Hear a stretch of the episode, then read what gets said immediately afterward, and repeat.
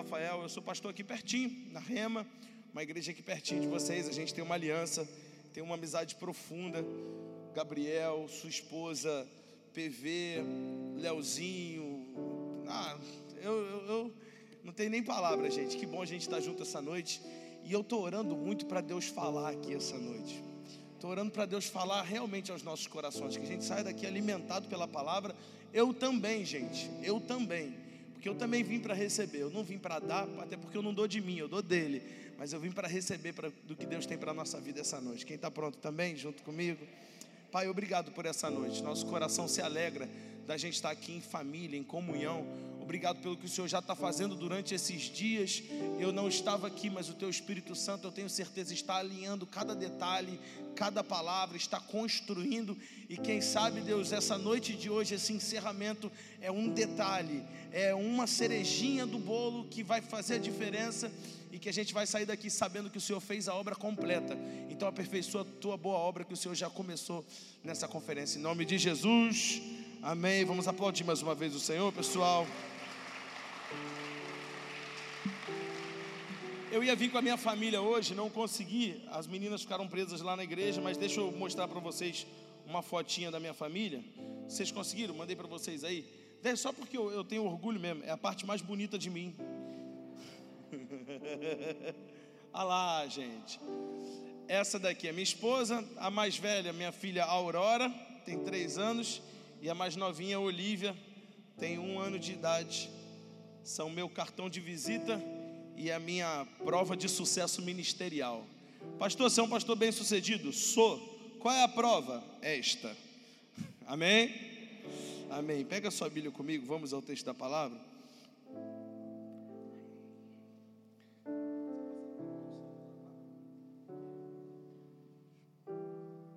Obrigado, Biel.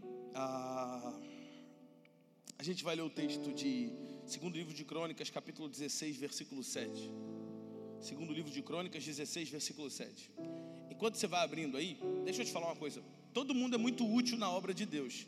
Até quem não vale nada. Peguei pesado? Falei? Até, até. Você, você te fazer uma pergunta: Judas foi útil para o plano de Deus? Sim ou não? Sim. Quando Deus procurou na terra alguém para cumprir a missão do Judas, ele precisou de alguém infiel significa que até a infidelidade daquele cara era útil na mão de Deus. Não estou dizendo para você ser infiel, mas era útil na mão de Deus. Cada característica nossa, peraí, vamos lá. Quem aqui é sanguíneo? Você é um cara até tranquilo, mas quando pisa no teu pé, vai lá, me ajuda. Ah, beleza, estamos entendendo aqui. Quem aqui é tímido? Não, Tímido nem levanta a mão, né? Eu sou tímido. vou levantar a mão como? Levanta só assim, de levinho assim. Ah. Então, cada detalhe desse da nossa personalidade é, é útil na mão de Deus. E se Deus quisesse hoje usar um tipo de pessoa, é como se fosse uma senha, né? Você está na, na, na, fila ali do para ser atendido, aí toca uma senha, senha tal, fulano. Aí você fala, sou eu. Deixa eu, antes de ler o texto, deixa eu dar esse exemplo aqui. Você está sentado, eu vou sentar também para dar esse exemplo. Fazer o seguinte aqui: se Deus hoje, hoje chamasse uma senha e hoje ele só fosse usar quem é rico. Alguém? Obrigado, irmão. Obrigado. Ninguém mais? Profetiza pelo menos. Ah, ufa, ufa. Vamos lá, beleza? Se Deus hoje tivesse que usar só os extrovertidos, a galera que é extrovertida mesmo, fala pelos cotovelos. Se Deus usasse só os tímidos, devagarzinho, levanta bem, bem, só aquela levantadinha assim, só o... Gente, a irmã levantou assim, ó. É, assim. Se Deus hoje fosse usar só os magros. Estou de pé, irmão. Só os gordinhos. Ah, ok. Eu não vou levantar. A pergunta que eu tenho que fazer é: qual é a minha senha? Sabe? Porque talvez, se Deus chamar o melhor pai do mundo, você não levante. Eu acho que eu não levantaria. Se Deus hoje fosse usar só o melhor pai de todos, eu ia falar, e nem sempre. Se Deus falasse assim, hoje vou chamar só o melhor pastor. tem coisas que se Deus chamar, eu, Deus vai chamar o melhor ministro de louvor. Levanta, PV. E assim vai. É, é, minha oração, é, eu tenho uma senha que eu quero ser chamado. E esse é o tema da palavra de hoje. Tem uma senhazinha que eu gostaria que quando Deus chamasse, eu tivesse incluso nesse grupo. Se Deus chamasse assim, hoje eu só quero, me ajuda? Usar os fiéis. Hum, faz um esforço aí, faz um esforço aí. o tema da palavra de hoje é quero ser encontrado fiel quero ser encontrado fiel. Talvez a gente vai chegar no céu e não vai ter sido o melhor marido, não vai ter sido o melhor pai, não vai ter sido. A gente vai se esforçar para tudo isso. Mas eu quero ser fiel no pouco que Deus me deu. Se Ele me deu uma família, eu vou cuidar bem dela. Se Ele me deu filhos, eu vou cuidar bem deles. Se Ele me deu um ministério, eu vou cuidar bem desse ministério. Se Ele me deu amigos, eu vou cuidar bem dos amigos. Se Ele me deu talentos, eu vou multiplicar o talento, porque eu quero ser encontrado fiel. Repete isso comigo: quero ser encontrado fiel. Quero ser encontrado fiel. Segundo livro de Crônicas, versículo capítulo 16, fala um, um, um, Deixa eu te dar um contexto rapidinho. O nome do rei de Judá nessa época se chamava Asa. Era o nome dele, Asa. E quando o rei da Assíria foi invadir Judá, ele ficou com tanto medo, tanto medo, que o rei da Síria pediu um tributo, um imposto de ouro que ele não tinha. E ele foi lá, entrou no templo, olha isso, olha que profanação derreteu todos os utensílios de ouro do templo do Senhor e entregou como tributo ao inimigo, porque ele confiava mais no tributo que ele podia pagar do que na mão poderosa do Senhor para livrá-lo. E aí ficou tudo bem, ele conseguiu, ficou em paz. Uh, uh, fiquei em paz. Às vezes a gente acha que paz física, paz emocional é sempre sinal da presença de Deus. Muitas vezes não. Muitas vezes estar em guerra é sinal de que você está no lugar certo, fazendo a coisa certa, lutando pelo reino de Deus. Nem sempre haverá paz, nem sempre vai ser tudo bem. Asa queria tudo bem. E aí o texto diz assim, versículo 7: Naquele tempo veio Anani a Asa, rei de Judá, e lhe disse: Anani era um profeta. Porquanto confiaste no rei da Síria e não confiaste no Senhor teu Deus, o exército do rei da Síria escapou das suas mãos que Deus está dizendo é o seguinte, filhão, não era paz que eu queria para você, era vitória que eu queria para você. Eu não queria que você se acovardasse, eu queria que você vencesse, que você encarasse, que você atravessasse. Versículo 8 diz assim: Acaso não foram os etíopes? Aí Deus começa a dizer todo o histórico de vitórias que Asa já tinha tido porque confiara no Senhor. Os etíopes, os líbios, um grande exército, com muitíssimos carros e cavaleiros, porém, tendo tu confiado no Senhor, ele os entregou nas suas mãos. E aí o versículo 9 é a chave da nossa palavra de hoje, porque diz assim: Porque quanto ao Senhor, seus olhos passam por toda a terra para mostrar-se forte para com aqueles cujo coração é totalmente dele. Quem sabe a senha que Deus sempre quer chamar não é a senha do cara perfeito, mas é a senha daqueles cujo coração é totalmente dele. Cara, mas você não faz ideia do que das tentações que eu passo desde a minha adolescência. Teu coração é totalmente dele? É isso que eu quero saber. É isso que eu quero saber, porque se teu coração é totalmente dele, ainda dá para ser transformado, ainda dá para ser mudado. Tem aquele texto famoso de Jeremias 18, que a Bíblia diz que o oleiro, né? Você lembra desse texto? Estava fazendo o, o vaso, e aí o vaso que ele estava fazendo se desmanchou. E aí a gente até tem aquela canção que a gente canta, né?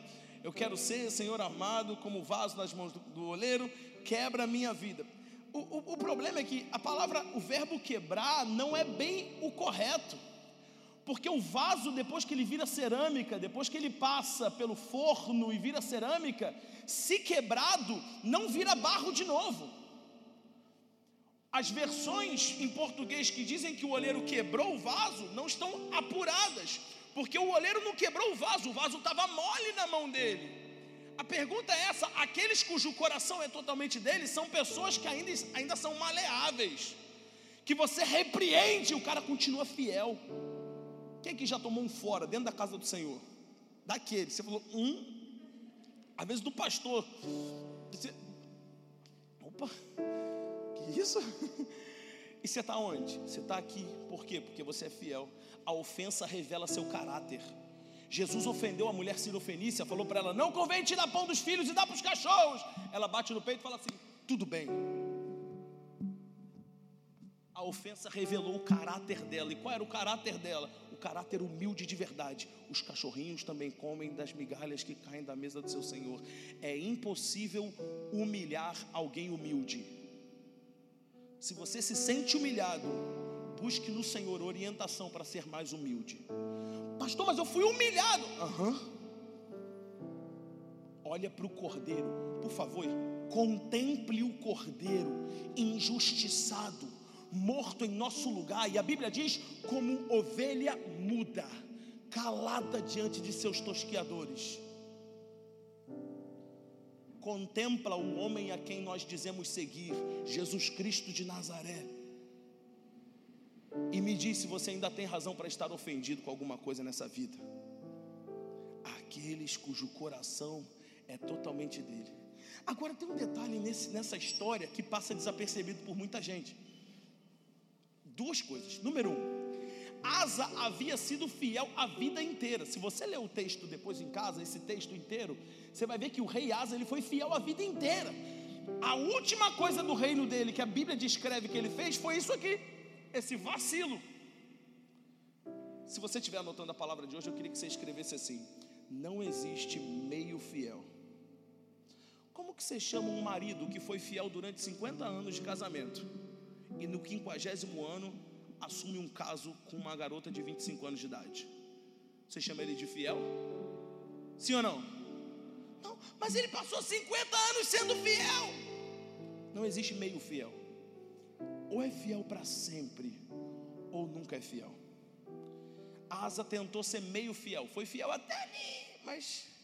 Outro detalhe que talvez a, a gente não perceba aqui: o nome de, do filho de Asa é Josafá.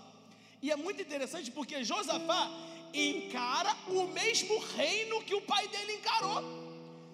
Significa que Asa, quando se acovardou e derreteu o ouro do templo e deu para o inimigo, quem teve que pagar aquela conta e enfrentar de novo o mesmo inimigo foi o filho dele, Josafá. Agora você vai lembrar da história.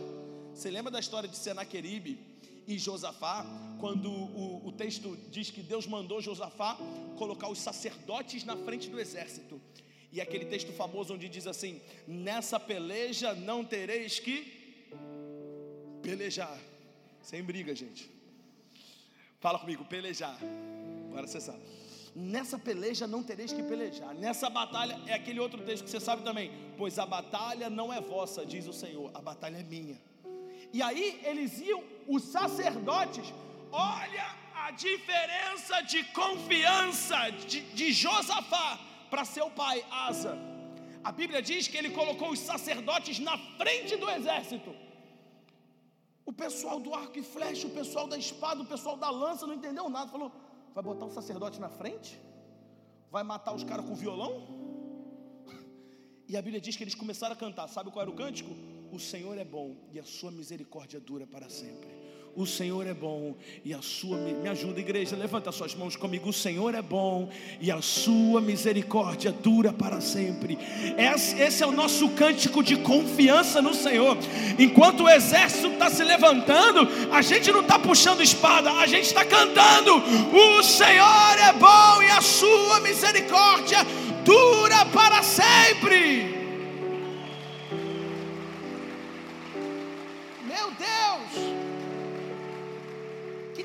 Confiança que Josafá teve que o pai não teve. Aqui está o detalhe: se Asa tivesse se posicionado, Josafá não precisaria encarar aquele inimigo, porque o pai teria dado conta. Agora, agora gente, eu preciso pregar algo para você. Tem gente aqui que às vezes tem uma uma luta um pouco mais acirrada, porque você não está pagando o preço por você, você está pagando o preço por você e por todas as gerações antes de você que não se posicionaram diante de Deus. Quem aqui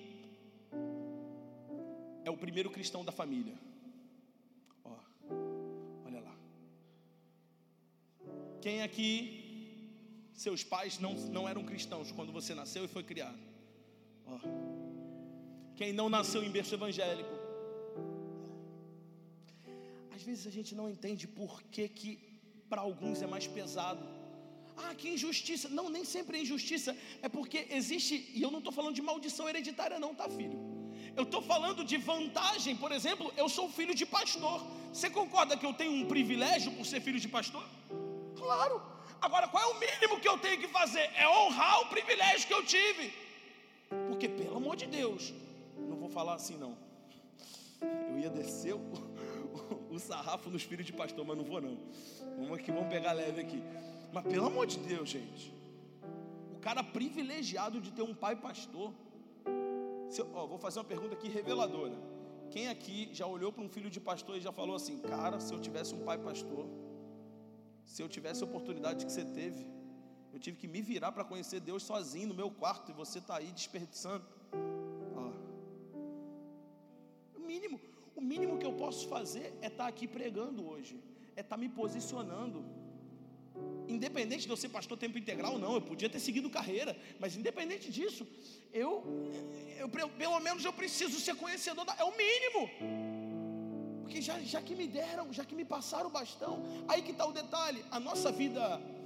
Tem, tem um microfone solto aí? Seja sem fio, com fio. A baqueta pode ser também. Ah, se tiver. É, é, é solto. É, ótimo, filho. E você vai ser o cara do exemplo já. Qual é o seu nome? Cacau. Não é esse não, gente? Ari? Ari, mano. Arimateia, José de Arimateia?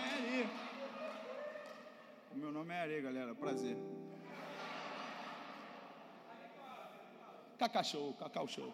Aqui. A nossa, a, eu, eu, gostei muito, me lembra, desculpa, esqueci seu nome, meu Deus. Raíssa. Raíssa falou antes de mim aqui e ela falou sobre gerações, da gente honrar a geração que veio antes da gente. A, a, a, corrida de gerações é como uma corrida de revezamento. Você deve ter assistido as Olimpíadas agora.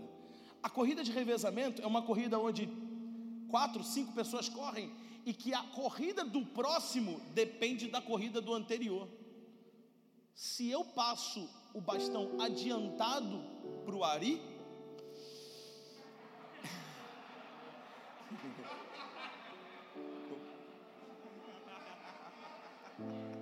se eu passo o bastão adiantado para o Cacau, automaticamente a corrida dele começa. Me ajuda, gente? Adiantada, começa mais rápido. Agora, é verdade que em algumas áreas da vida, você recebeu, quem sabe, um bastão atrasado. Eu perguntei aqui quem é o primeiro crente da família. Você levantou a mão. Significa que você não está pagando um preço só por você. Por gerações, Satanás reinou folgado na sua vida, na, perdão, na sua família. Aí você nasceu. Aí você nasceu. Meu irmão, Satanás estava tipo na cadeira de praia. Fazia três, quatro, cinco gerações que sua família estava aprisionada. Estava aprisionada na bebedice, estava aprisionada no candomblé, estava aprisionada na idolatria, estava aprisionada na prostituição, no adultério você nasceu.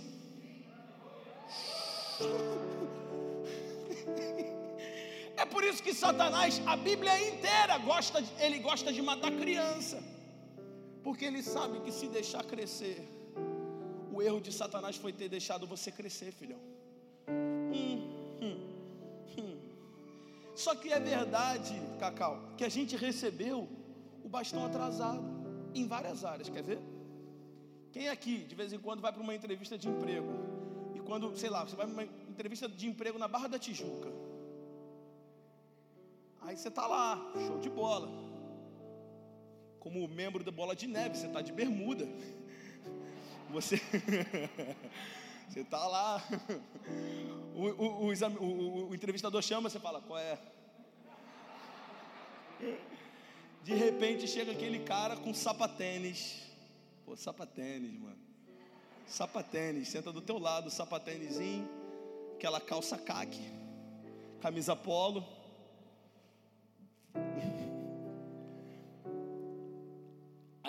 Ele, finge que deixou cair, aí caiu a chave da BMW assim, ai desculpa. iPhone 12 Pro Max Ultra X. Você olha para ele, olha para você, você fala assim: caraca, eu já cheguei aqui em desvantagem só por ter nascido em São Gonçalo. A gente brinca, mas é verdade ou não é? Verdade. Quem aqui estudou em colégio público? Quando você foi para a faculdade, você sentiu o peso? Quem já trocou de escola pública para escola particular durante o processo todo? Você sentiu? Minha esposa, ela estudava no colégio público, ela era a melhor aluna da classe. Aí, ela era tão boa que ela conseguiu uma bolsa de 100% no Dom Helder. Chegou lá, repetiu. o pessoal falando para ela: Menina, a gente aprendeu isso na quinta.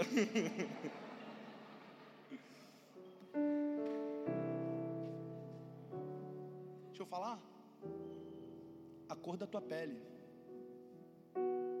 Te passaram um bastão e você falou, cara, só de ter nascido negro nesse país, eu já sinto que, que comecei minha corrida atrasado.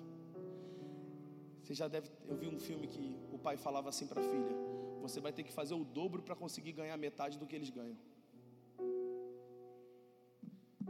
Você fala, caramba, Deus. Outra, quem sabe sua família é maravilhosa, mas não é uma família que teve boas condições financeiras. Na, na área financeira, seu bastão foi atrasado. Concorda comigo que nascer numa família rica, na área financeira, oferece muitas vantagens?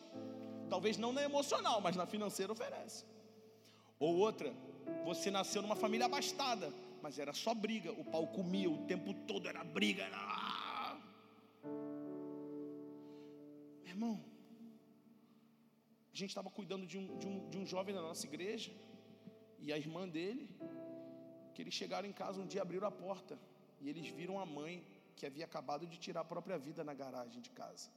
Minha esposa e meu cunhado foram os primeiros a acudi-los. Mano, como é que você lida quando, quando um bastão desse cai na tua mão? Josafá pegou um bastão atrasado. Ué?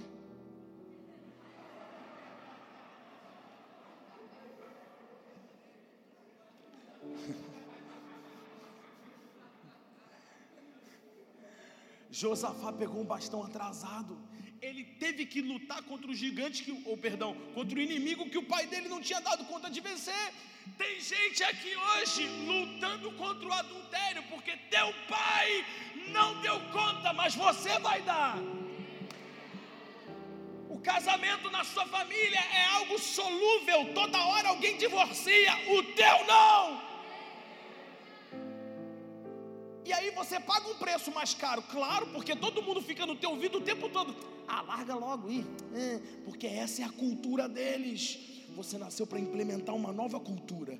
Era assim até agora, a partir de mim é outra coisa. Não, mas aqui é tudo assim. Uh, uh, era antes de eu chegar, eu cheguei.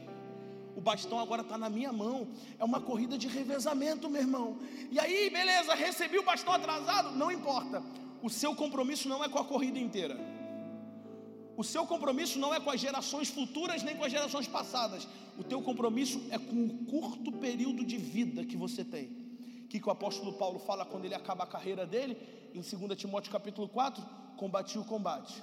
Acabei a carreira. Eu gosto mais da tradução que diz carreira do que corrida. Porque carreira é uma parte da corrida, não é a corrida inteira. Essa é a minha carreira.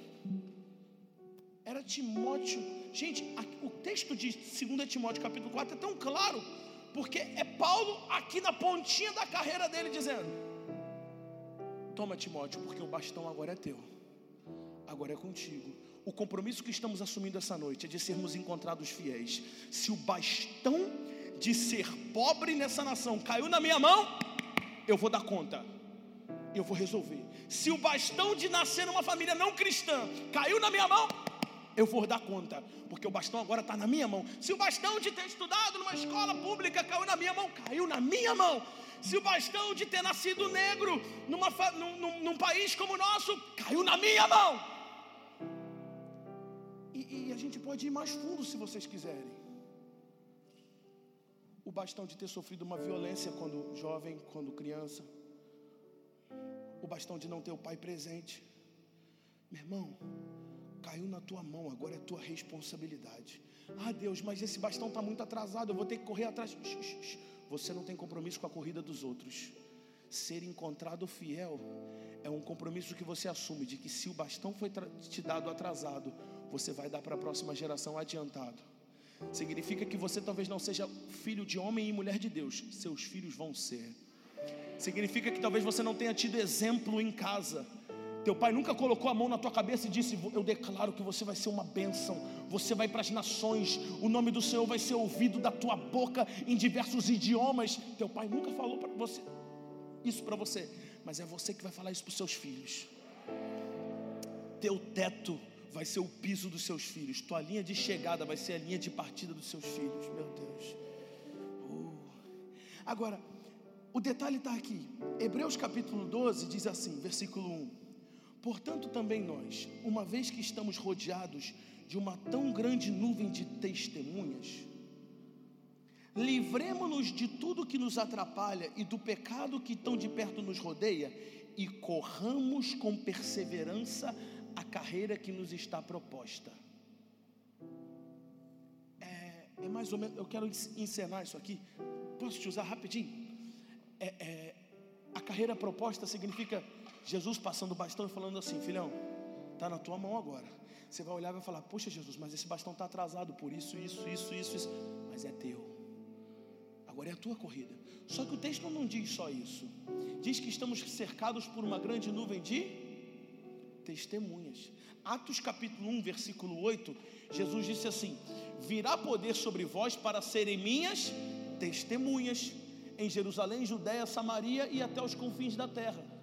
Em Atos capítulo 1, versículo 8, a palavra testemunha ali significa, o termo em grego é martus a palavra testemunha no grego é martus. Martus significa mártir. O que Jesus estava dizendo para os discípulos é: Eu estou dando poder para vocês morrerem por aí, em meu nome, para serem meus mártires em Jerusalém, Judéia, Samaria, e vocês vão morrer até os confins da terra. Então, Hebreus capítulo 2, perdão, capítulo 12, versículo 1, vem cá vocês também. Vem, vem, vem, vem cá também, vem cá também. Eu sei que você está de escala, mas vem também. Vem cá.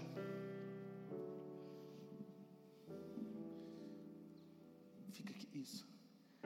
O texto diz assim: Portanto, também nós que estamos rodeados de uma tão grande nuvem de testemunhas. O que, que a gente acabou de entender? Testemunha significa?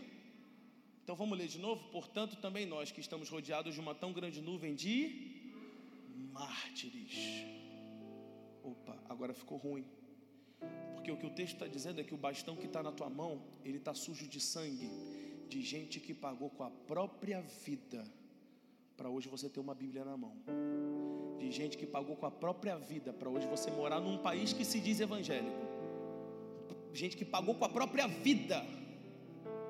Pagou com a própria vida. E o texto diz que estamos cercados por uma nuvem de eu morri, você morreu, morreu, morreu. Me lembra seu nome, querido Ricardo? Presbítero Ricardo. Agora o presbítero Ricardo está com o bastão na mão. E quem está olhando a corrida dele? Todo mundo que um dia morreu para você agora tomar essa, pegar essa, esse bastão na mão. Estamos cercados de uma nuvem de mártires que perguntam: e aí? Hum. E aí? E aí? Qual vai ser sua desculpa? Pensa nisso aqui. Pensa que tem um outro texto na palavra que diz assim: toda vez que você for tentado, lembre-se que ao redor do mundo seus irmãos estão sendo tentados também. Significa que o bastão que está na tua mão está sujo de sangue de alguém que morreu. A minha pergunta é: qual história a gente vai contar como testemunho de vida quando a gente encontrar um crente da Coreia do Norte lá no céu? Oi, queridão, tudo bom? Oi, tudo. Qual o seu nome? Tim Pin. Ah, legal. e o seu? Ah, meu nome é Rafael. Você é de onde, Rafael? Ah, eu sou do Brasil. Uau! Me disseram que o Brasil é a terra do avivamento. Quem já ouviu? E eu concordo, estou profetizando.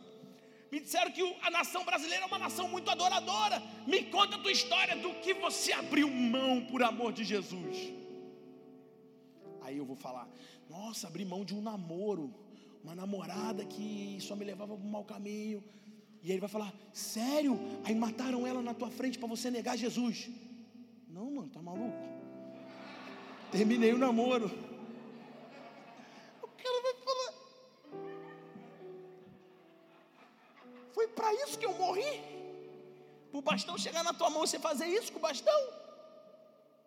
O bastão está na minha mão. E é um bastão sujo de sangue. Sujo de sangue. De gente que morreu e pagou o preço de amor por Jesus. Qual historinha, qual desculpa a gente vai dar para não ser fiel com o bastão sujo de sangue que nos foi entregue na mão?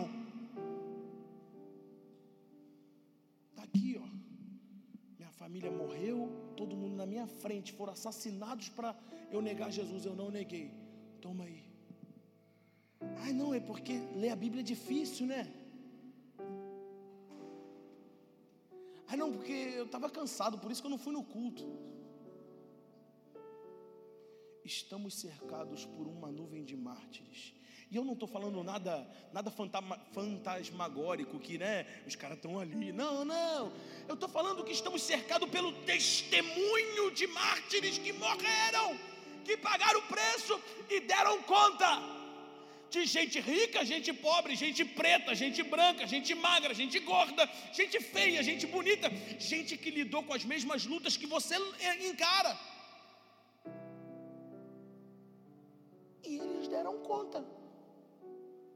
Qual vai ser nossa desculpa para não ter sido encontrado fiel? Josafá podia dizer: Não, meu pai não foi fiel, eu também não vou conseguir. Não, eu não tenho desculpa, porque o bastão está agora na minha mão. Obrigado, pessoal. Vamos dar um aplauso para ele, gente. Obrigado, presbítero.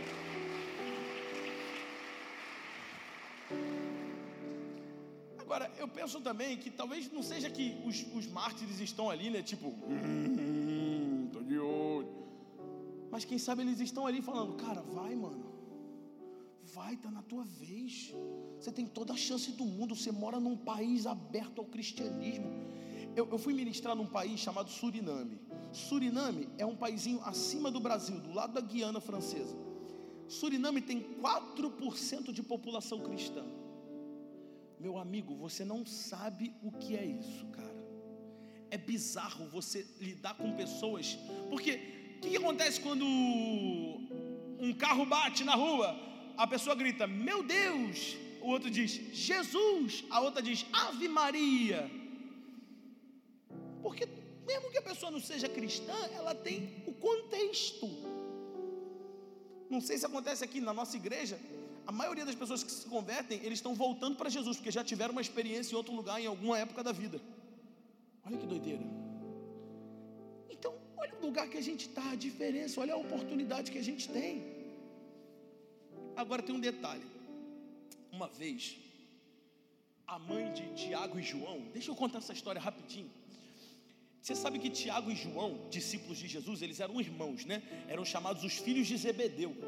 Muita gente não sabe de um detalhe muito engraçado da história dos dois, porque Tiago e João eram discípulos de João Batista. E um dia Jesus passou perto de João Batista, assim, e aí o João Batista diz assim: Eis o Cordeiro de Deus que tira o pecado do mundo. João olhou, Tiago olhou para João Batista e falou assim: É ele? Ô queridão, obrigado aí pelo tempo que você me discipulou, obrigado, foi muito bom, tá? E a Bíblia diz que os dois, ó, foram atrás de Jesus. E quando chegaram em Jesus, perguntaram assim: Mestre, onde assistes? Onde você mora?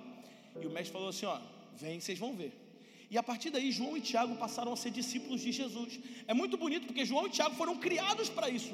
Zebedeu e sua esposa criaram Tiago e João para serem discípulos, tanto que eles já eram discípulos de João Batista e se tornaram discípulos de Jesus. Os pais de Tiago e João também eram cristãos, ou pelo menos eram discípulos de Jesus ali, seguiam Jesus junto com a multidão. E aí o texto diz que a mãe de Jesus, perdão, a mãe de Tiago e João chegou para Jesus e disse assim: Jesus, me dá um, um presente concede-me que no teu reino Um de meus filhos se sente à sua direita e outro se sente à sua esquerda. Tanta coisa boa para pedir, ela vai pedir lugar para sentar no céu, né? Um do lado direito, do lado esquerdo. E aí Jesus fala assim, ó: Será que eles podem beber do cálice que eu estou para beber? Que cálice é esse, igreja? Me ajuda. Qual foi o cálice que Jesus disse assim: Afasta de mim esse cálice? O cálice do martírio. E Jesus perguntou: Vocês são capazes de beber o cálice que eu estou para beber? E sabe o que eles fizeram? Com certeza. Coitado, não sabia de nada. E Jesus falou assim: Vocês vão beber mesmo. Deixa eu abrir um parênteses. Eles iam beber o cálice que Jesus bebeu? Não. Aquele cálice era de Jesus, ninguém poderia beber. Agora, o apóstolo Paulo explica, ele diz assim: para completar no meu corpo os sofrimentos de Cristo. Quer dizer que se fosse um cálice físico, Jesus deixou uma gotinha para a gente. Ele bebeu tudo, o cálice do sofrimento, falou assim: olha, agora tem a sua cruz. É como você ter uma herança absurdamente milionária para herdar, e você só precisa pagar a taxa processual. Afinal de contas, viver em santidade nessa terra não, pelo amor de Deus, não se compara ao sacrifício que Jesus viveu. Pelo amor de Deus, né? Agora olha aqui que interessante. Aí Jesus disse para os dois assim: Olha, beleza, vocês vão beber do cálice que eu estou para beber. No entanto, quem vai sentar do meu lado direito ou do meu lado esquerdo não compete a vocês saber, não é da sua conta. O que Jesus estava dizendo é: vocês dois vão ser mártires, mas se vai sentar do lado direito ou esquerdo, eu não vou dizer. Jesus não disse nem que sim, nem que não, mas tem uma coisa muito interessante para observar. A primeira coisa interessante é que Tiago foi o primeiro apóstolo a morrer, e é o único apóstolo que a Bíblia descreve a morte. Todos os outros apóstolos morreram fora da história da Bíblia. Tiago foi o primeiro apóstolo a morrer. O primeiro mártir foi Estevão. Logo depois de Estevão, Herodes prendeu Tiago e matou Tiago. O primeiro mártir dentre os apóstolos foi Tiago. E você sabe quem foi o último dos discípulos a morrer? João concede-me que no teu reino um se sente ao seu lado direito e outro ao seu lado esquerdo. Coitada daquela mãe, não sabia o que estava pedindo, porque no reino um foi do lado direito e outro foi do lado esquerdo. Agora tem outro detalhe: João não morreu de morte violenta. Pastor, então por que, você está chamando ele de Marte? Porque a Bíblia chama, Jesus fala: vocês vão beber do meu cálice, vocês vão beber do meu martírio. Eu chego a uma conclusão, estou partindo para o fim da nossa palavra. Não existe só um tipo de Marte, existem dois tipos de Marte. Eu acredito que se hoje entrasse aqui membros do Estado Islâmico, da Al-Qaeda ou do Talibã e dissessem: quem aqui nega Jesus? Muitos de nós não negariam a Jesus. Depois de um louvor desse, Maranata, hora vem! Jesus voltou, filhão, e aí? para, pelo menos para você, ele voltou.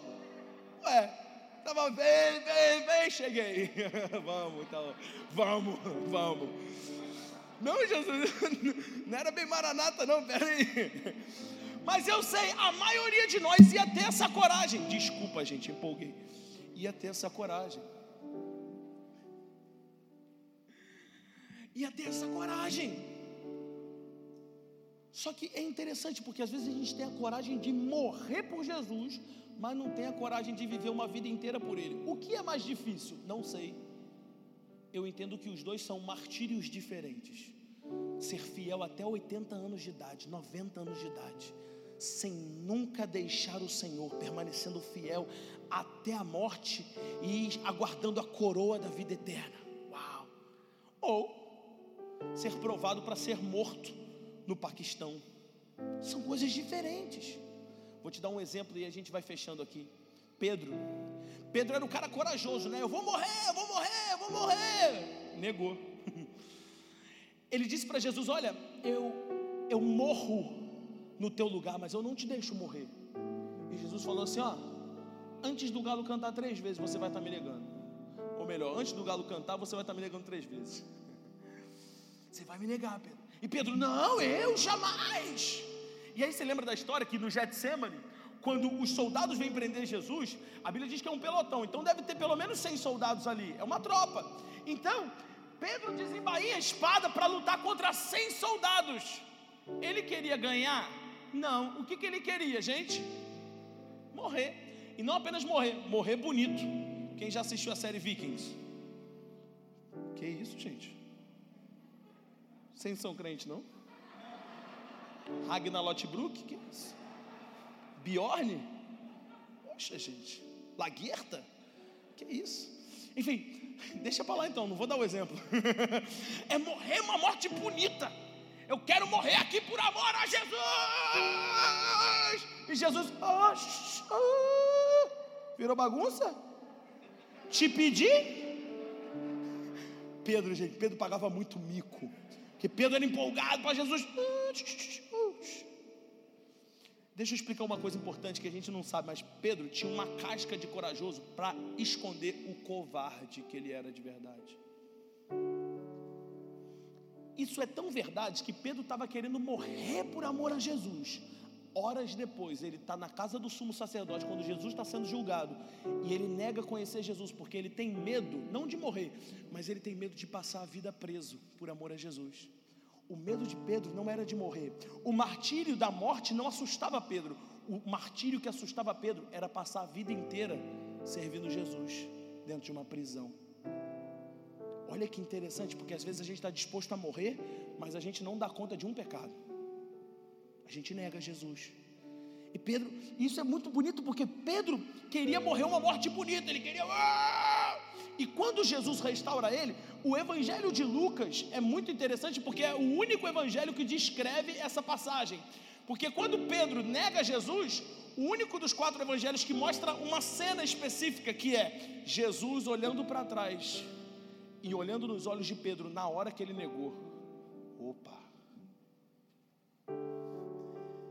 Imagina o constrangimento do Pedrão. Que Pedrão era o corajoso, Pedrão era o cara, Pedrão, uau, uau, uau. E aí, quando ele pensou que ninguém estava vendo, eu não conheço esse cara, não. Segunda, nunca vi na minha vida. Terceira, você acha que eu sou? E a Bíblia diz que antes de Pedro terminar, o galo cantou e Jesus olhou. Jesus estava sendo julgado, ok?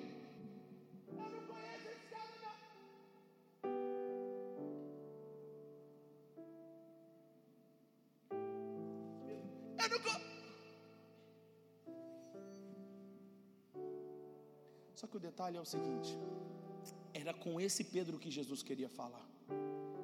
Porque Pedro passou três anos se fingindo de corajoso, quando na verdade era o covarde. Jesus não tinha compromisso nenhum com aquela casca. Jesus queria falar com Pedro de verdade, o Pedro de dentro. É muito bonito porque aí, quando Jesus restaura Pedro em João 21, na beira da praia, você lembra a história? Jesus declara para Pedro qual vai ser o tipo de morte dele. E a história cristã, fora da Bíblia, mas a história cristã diz que quando Pedro foi ser morto, lembra do Pedro que queria uma morte glamurosa para ser o Marte, para todo mundo saber que ele deu a vida por Jesus. Ele falou assim: ele foi condenado à crucificação. Ele falou assim: Eu não quero ser crucificado como foi crucificado meu Senhor. Eu não sou digno de morrer uma morte tão parecida quanto a do meu Senhor. Me crucifica de cabeça para baixo, para que ninguém lembre do meu nome, lembre do dele. O crucificado de Nazaré é ele, não sou eu. Pedro desistiu de ser um mártir famoso para ser um cara que foi encontrado fiel. Deixa eu fechar minha palavra. O bastão está na tua mão. E é um bastão sujo de sangue. De gente que pagou um preço para a gente estar tá aqui hoje. Em todos os termos. Muito bem falou a irmã quando ela falou sobre os pastores que semearam, que plantaram.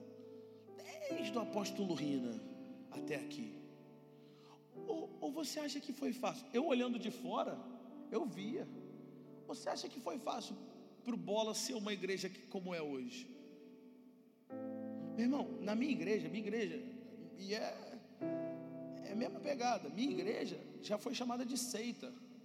Eu tenho gente na minha igreja que, quando visitou a minha igreja pela primeira vez, o pastor da igreja que ele era excluiu ele do ministério, suspendeu, porque visitou uma seita. Você acha que foi fácil o preço que esses caras pagaram? É, essa prancha aqui não é estético, é para lembrar de você, vocês que um dia um preço foi pago. Um dia, caraca, não tem púlpito não, meu irmão. Pega a prancha aí então. É para você lembrar que teve um preço pago, que tem uma história aqui. Posso, posso abrir um parênteses rápido sobre oferta? A terra sempre é mais cara que a semente. deu mais trabalho para edificar o que temos aqui hoje como igreja do que essa semente que você retém. A terra é muito mais valiosa do que a semente. Se a gente for capaz de edificar essa terra, por favor, não se apega à semente, se apega à terra. Se apega à terra. Investe, investe sem pena, semeia, porque essa, por mais que seja uma semente muito grande, foi muito maior o preço que se pagou para ter essa terra, para ter esse momento, para ter essa igreja. Pronto, preguei a palavra. Acabou, amém? Acabou. É isso. Agora o bastão está na tua mão. O que, que você vai fazer? Qual a desculpa que você vai dar? Desculpa ser tão incisivo, eu vou repetir. Ah, pastor, mas eu sou pobre, você sabe como é que é. Não teve nenhum pobre na história do cristianismo.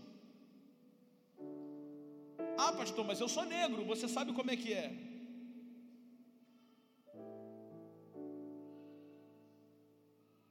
Ah, pastor, mas eu sou, eu sou feio. Eu sou, eu, eu, eu me olho no espelho e não. Bem-vindo ao clube.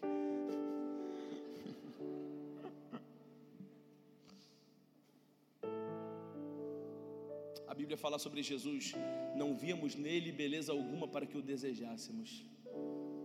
Ah, meu Deus, se a gente entender essa palavra de hoje, eu quero ser encontrado fiel. Aí eu fecho aqui então, vai. O que está na tua mão hoje? Porque a gente tem uma mania de sempre estar tá insatisfeito com o que Deus nos deu. Deixa eu te perguntar, o que está na tua mão hoje? Você é o que?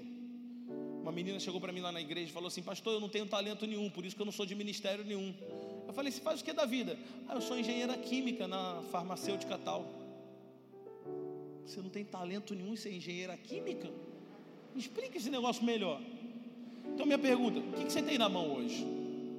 Quem aqui é casado? Segura aí. Quantos cônjuges Deus te deu? Um só. Então, cuida desse. Quantos casamentos Deus te deu? Esse. Então, cuida. Quem aqui tem filhos? Então. Quem aqui trabalha em algum ministério aqui dentro da igreja? Quem aqui tem não apenas alguma função ministerial, mas você tem um cargo, um nome. Você é obreiro, você é, é atalaia que chama? Você é atalaia, é, você é atalaia, você é presbítero, você é evangelista, você é pastor, você. Ó, o bastão está na tua mão, filhão. A história do bola de São Gonçalo está na tua mão. Vocês estão prestes a viver uma mudança incrível. A mudança que vocês estão já planejando, geográfica, mas não vai ser só uma mudança geográfica vai ser uma metanoia, uma mudança de mente também. Meu irmão, meu irmão, prepara, prepara. O bastão está na mão de vocês. O bastão está na mão de vocês. Cabe a mim, cabe a você agora querer ser encontrado fiel. Fala comigo, eu quero ser encontrado fiel. Fala mais forte, eu quero ser encontrado, encontrado fiel. Mais forte, eu quero ser encontrado fiel. Fica de pé no seu lugar, por favor, essa noite. Quem entendeu a palavra de hoje?